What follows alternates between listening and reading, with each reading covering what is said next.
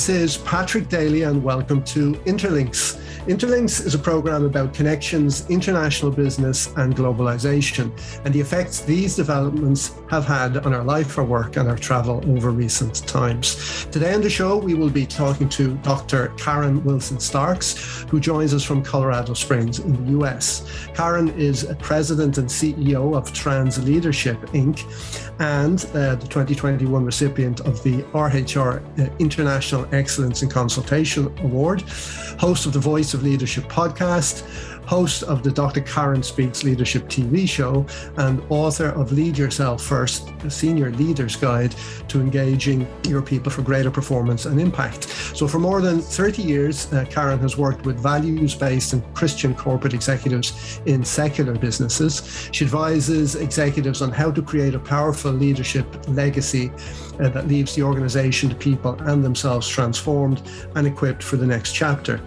She's also a trained clinical psychologist and served in the Army as an officer and psychologist. So welcome, Karen. Delighted to have you here with us today. Thank you so much, Patrick. I'm very glad to be with you today. Tell me, Karen, in an overview, say, what has been your career to date? So how did you come to be where you are now? Because as I said in the intro, you served in active service in the Army, isn't that right? Yes, I was an active duty Army officer and also psychologist as well. And I've done many different roles in my current company. Been in my current company for about 26 years. Also worked for about 5 years for the Center for Creative Leadership. For people who are familiar with that organization, their premier training organization in leadership with corporate executives as well. And it all started really, Patrick, in childhood, because when I was in the sixth grade, that's when I decided that I wanted to be a psychologist. And my vision of it at the time was being in private practice, which I did do for a number of years as well. And it was really when I was in the Army that I saw the potential of the psychology tools for business. And so I thought, well, later on, I'll probably do a business application of psychology, because in the Army, we had to do both. We had to do treatment of soldiers and we had to look at organizations and deal with leadership. And I thought, oh, that sounds fun too. Although I originally had not started out thinking about it. Okay. So how come you wanted to be a psychologist at such a tender age? How did you become even exposed to that at that time? That's a good question, because certainly no one in my family was in a field even remotely related to psychology. And I had a vision that there was a column in the local newspaper in the United States that was called the Dear Abby column. People would write in, they'd have problems and issues, and then she would answer.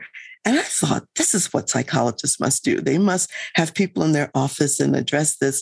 And I'm the oldest of four children. So I kind of functioned in that role with my brothers and sisters anyway. And then with my parents, they always consulted me. So I was a consultant in childhood. They consulted me about many things. And I was very much a leader, very much had viewpoints and opinions about things that were used by other people. So I think it was just a gifting early on in my life. And in Trans Leadership, which is your business today, what services do you provide to your clients and how do they benefit from working with you? Predominantly, what I do is executive advisement. So generally speaking, I'm working with the executive leader of the company or someone who's one of the executive leaders if it's a very large global organization. And historically, I've worked more with global publicly held companies. Currently, I'm doing a lot more work with more mid-sized to large privately held companies and still working with the executive leaders and the executive teams.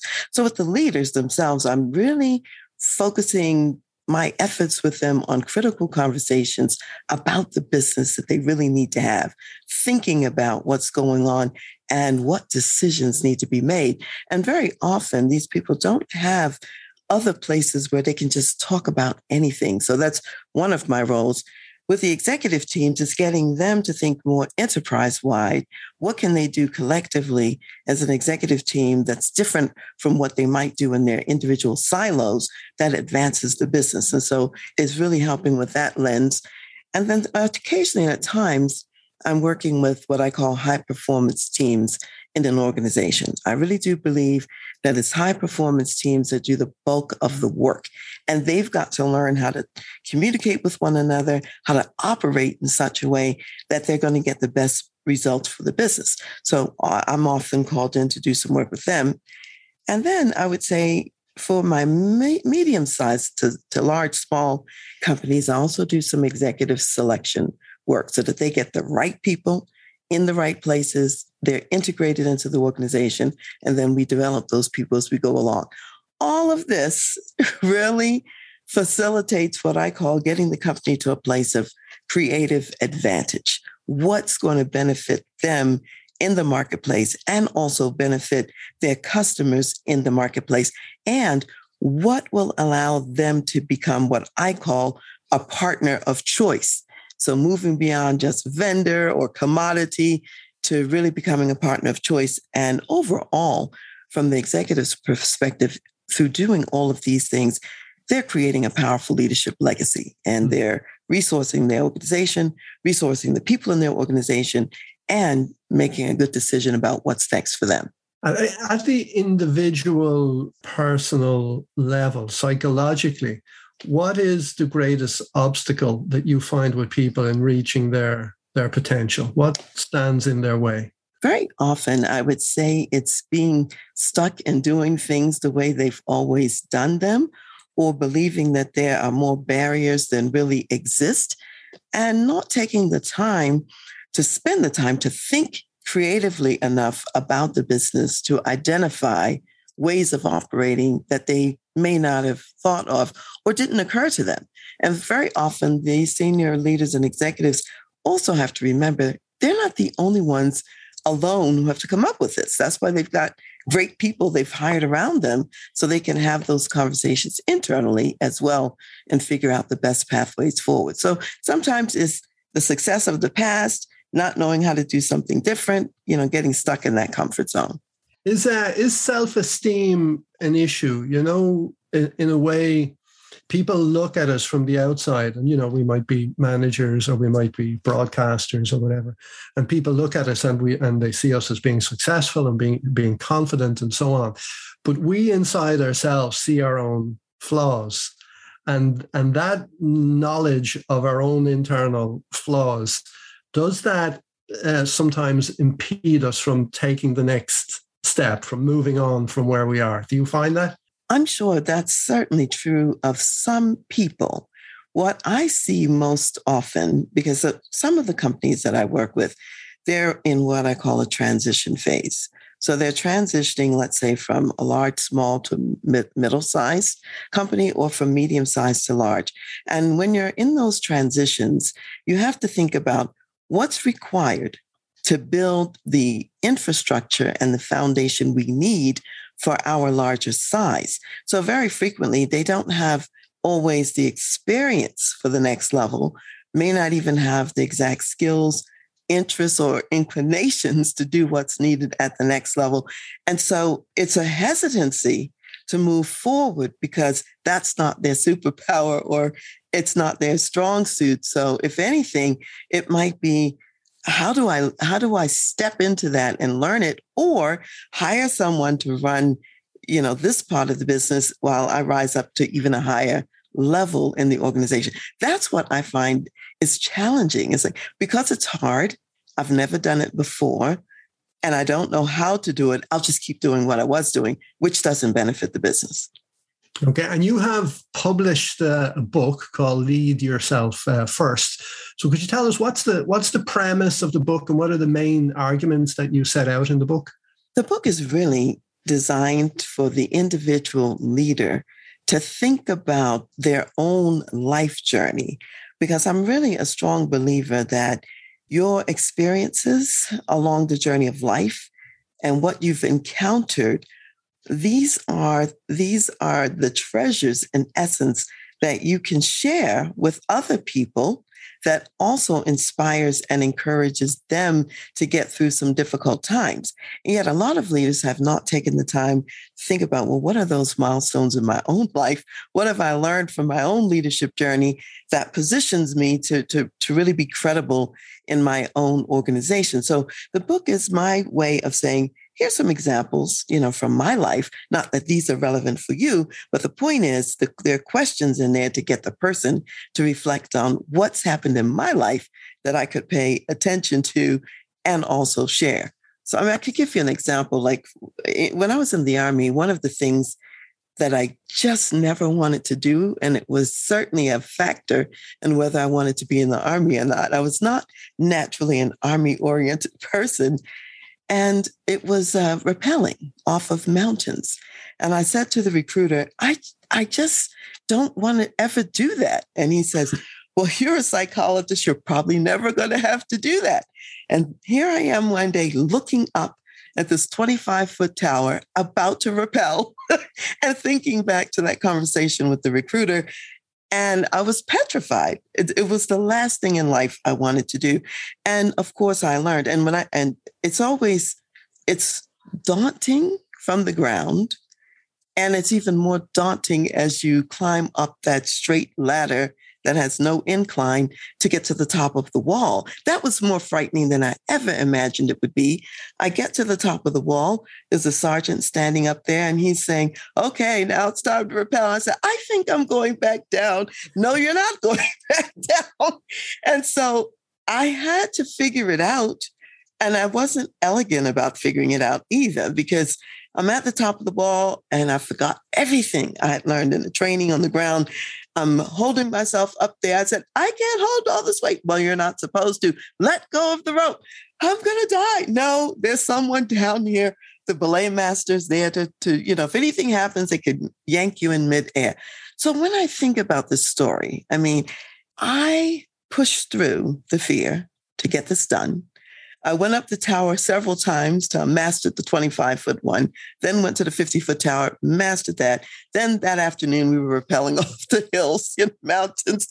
And I said, you need someone at the top of the wall in your life who won't let you quit on yourself. That's one of the things. You also need that ballet master who could stop you in midair, if need be. And there were lots of lessons out of that I learned. And I learned that, even with fear, you can get something done that's difficult and you can practice it and be enriched as a result. Interesting. Yeah. So in your work today, what kind of practical issues? So now not so much the psychological individual issues that people face. What kind of practical business issues are companies and executives and companies facing today as our societies across the world are emerging now from this emergency phase of the coronavirus pandemic? What's on their plate? Quite a lot, because the pandemic, at least, I don't know what's happening in Dublin, but in the United States, the pandemic is far from over, Patrick. It is far from over. And we have a lot of confusion in the United States and a lot of division in terms of where people are and what they understand. And this affects businesses because you've got people who are vehemently against taking the vaccine. Some, for some reasons, it actually makes sense, and others maybe not, because there's a lot of misinformation that's out there and people don't know what's true, what's not true.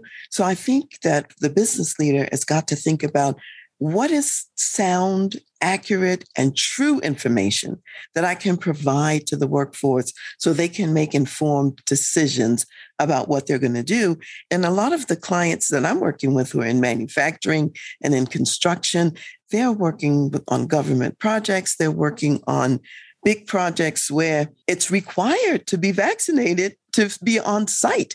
So if their employees choose not to be vaccinated, then they have a problem of not having enough personnel who can really go and do the work. And so being able to allow some degree of personal flexibility and choice with certain consequences, like our president, President Biden just announced last week that those who choose not to be vaccinated in private companies, they will have to be tested on a weekly basis. So managing all of that, dealing with the fallout in the workplace has been huge. I think over this pandemic year and a half, a lot of the work I've been doing with my clients is related to messaging, about, the whole pandemic and how are we going to continue to do our business in spite of it and managing the emotions of people in the workplace. Initially, fear of dying, fear of, bringing some kind of contaminant home to their families. And now it's a fear of being poisoned by vaccines and other things. So, there's always something, and it's not even the core work of the business, but it affects the ability of the business to do its core work. Yeah. So I guess these challenges, the fear and the regulations and the resistance are giving rise to shortages of personnel that then turn into shortages of service and shortages of supply and so on. So this is why I think everybody is talking about supply chain, right? Like years ago, nobody ever spoke about supply chain. It was there, and your yogurt turned up in the fridge, and your newspaper turned up, and your download turned up, and the whole thing was there. And now everybody from television reporters to politicians are talking about supply chain.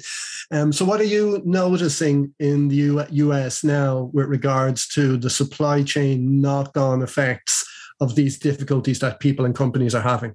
Yes, thank you, Patrick, for that question. And let me frame it in this way. My expertise is in leadership. And so I'm always looking at the leadership lens of supply chain or whatever else my customers are facing. And so here's what I see. And you're right, that there is definitely a talent challenge, because I have some clients that are working in very specialized industries that require a lot of expertise on the part of the workforce. You can't just hire someone off the street. They've got to have gone to specialized schools to learn the craft of the business that they're working in for the construction industry and so on. So those people are hard to find.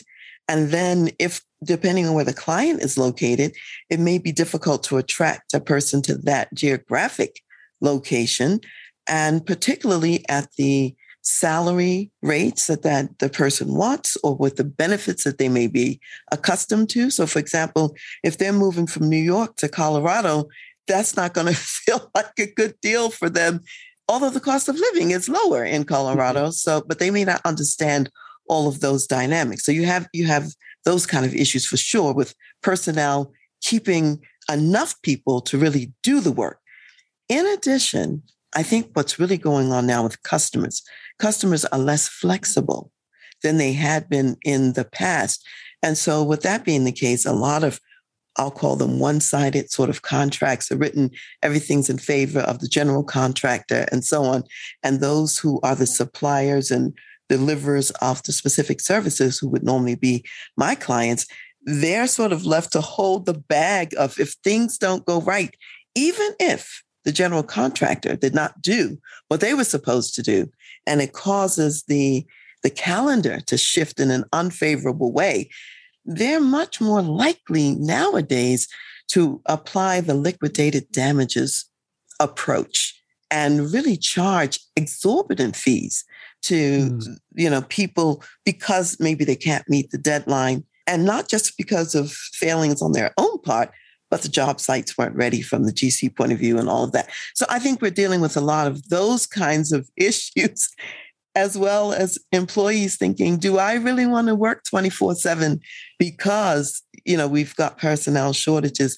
Maybe I'll retire early, or maybe I'll just stay home with my family. So there's all of that. Yeah, there's a lot of pressures from different sides coming on. And I have noticed quite a few people, professionals in particular, reassessing their career priorities. Have you seen that? I've seen some people make some spectacular and very surprising changes. Absolutely. And what we cannot forget is what is going on in people's personal lives. And this really varies significantly from person to person, and also different ethnic and cultural groups. For example, in the United States, African American and Native American people are disproportionately negatively affected by the virus and also the vaccine. So some people have got to make decisions about needing to be home to care for relatives that are going through difficult scenarios, or they're going through a lot of personal loss, a lot of deaths amongst family and friends. And so it does call into question, what's important to me? Where do I want to spend my remaining years and my time? And the priority may shift from the workplace more decidedly, let's say, to the family or personal interests, because I think death has shown people life is short. Yeah. Life is short. Yeah. And do you work internationally, Karen, as well as in the US? Oh, yes. In fact, over the, I'd say 30 plus years that I've been doing consulting, my business has always been international. I've worked in Germany, worked in France, worked in Belgium, worked in Bahrain in the Middle East, worked in Saudi Arabia, all kinds of places. And that's been over the years. Now, in the last Canada, that's right up, right above us. I worked often enough in Canada. I actually had a work permit there, to do some work with clients I had in Canada. Since the pandemic, I've been working predominantly in the U.S., although if it's a larger company, those global companies have historically also had operations elsewhere. So my work has always involved speaking with leaders in other countries, even if it's a country I didn't go to. Like, for example, I've worked with leaders in China, India, and so on. I never went there, but sometimes they came here, or we worked virtually, on a platform similar to this. But before we had these platforms, companies had their own telephone and so on. So yeah, always in the past globally. My family is less excited about me working globally now as, in comparison to the past. Like when I went to the Middle East, Saudi Arabia, it was right after some bombings of some American territories and things. And they were worried to death. They didn't know if I'd come back alive or not. So there's always the safety issue too. So over the last 30 years or so, there's been increasing globalization. It's become easier to do business overseas, to move money, to communicate, to exchange ideas and so on. But in the last 4, 5, 6 years, here in Europe, we had Brexit, then you had Trump election in the US, and he kind of moved things away from multilateralism. We've had the pandemic as well, which has kind of caused countries or regions to close in on themselves. So where do you think we are in this process of globalization? Has it stopped? Are we in reverse? Is this just a blip, or is it changing form? What do you think? I think everything in this season is changing form. I'll put it that way. I think globalization is here to stay. I don't think that anyone's closed the door on that. And in fact, some of these virtual formats have increased the kinds of conversations that we can have with people globally without necessarily having to travel. I think that if this had been 5 years ago, you and I might not even be talking in this format. Sure. So I think there are more opportunities. It's probably going to look a little different in the future. We don't even know exactly what that might mean.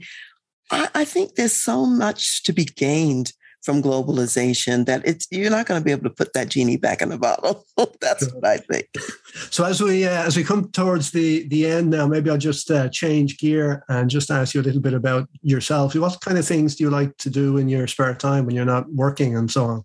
And when there's not a pandemic. When there's not a pandemic. One thing I can do all the time, pandemic, and I love reading. I love reading books, and I'm reading things all the time. My favorite place to go for relaxation, vacation, and a refresh of the mind is the ocean. It's at the ocean that I really feel the sense of I call it the awe of God and creating the universe. I know I'm going to make you envious now. If I look out the top window of my house, I can see the ocean. Oh my gosh, yes, because that's where I always go. You're in Colorado Springs, right? You're in the middle of the continent. I can look out the window and see Pikes Peak, which is a wonderful sight. We've got mountains here. I grew up in the U.S. on the East Coast, on the Atlantic Ocean. So that's where my heart is always the ocean. It doesn't have to be Atlantic. I love the Pacific. I love any ocean. And so, I'd come to Dublin and be at that ocean as well. That's my favorite, because other things I enjoy. I love international travel. I like meeting people from different countries, different cultures, and engaging with them. That's fun to me. I love Broadway theater in New York. There's nothing that beats that, when I'm in New York and just going to a play. I love musicals, but I love straight plays, just straight drama, That's one of my favorites. And then music in small venues, like watching a jazz ensemble or something like that.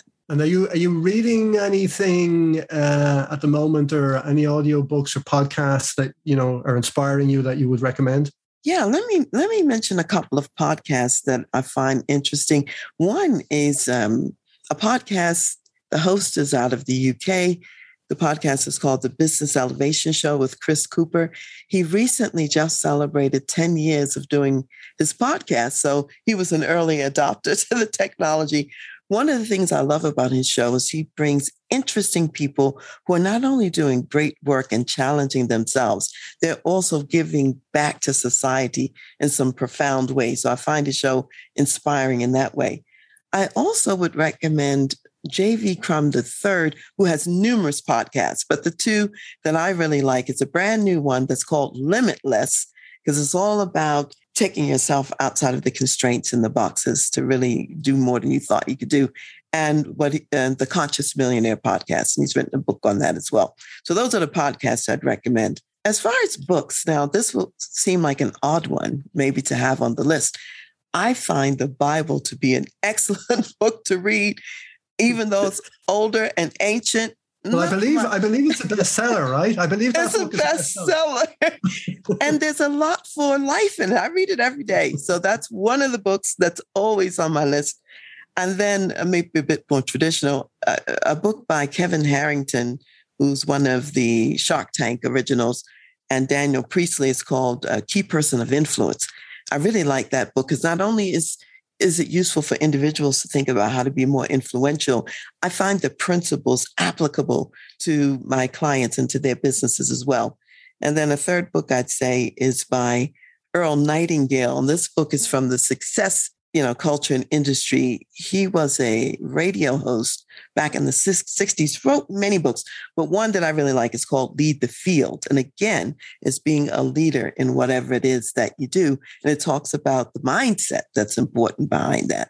Excellent. So where can people find out more about you and your work, and how can they contact you if they wish to? They can find out about me from my website, which is www.transleadership.com.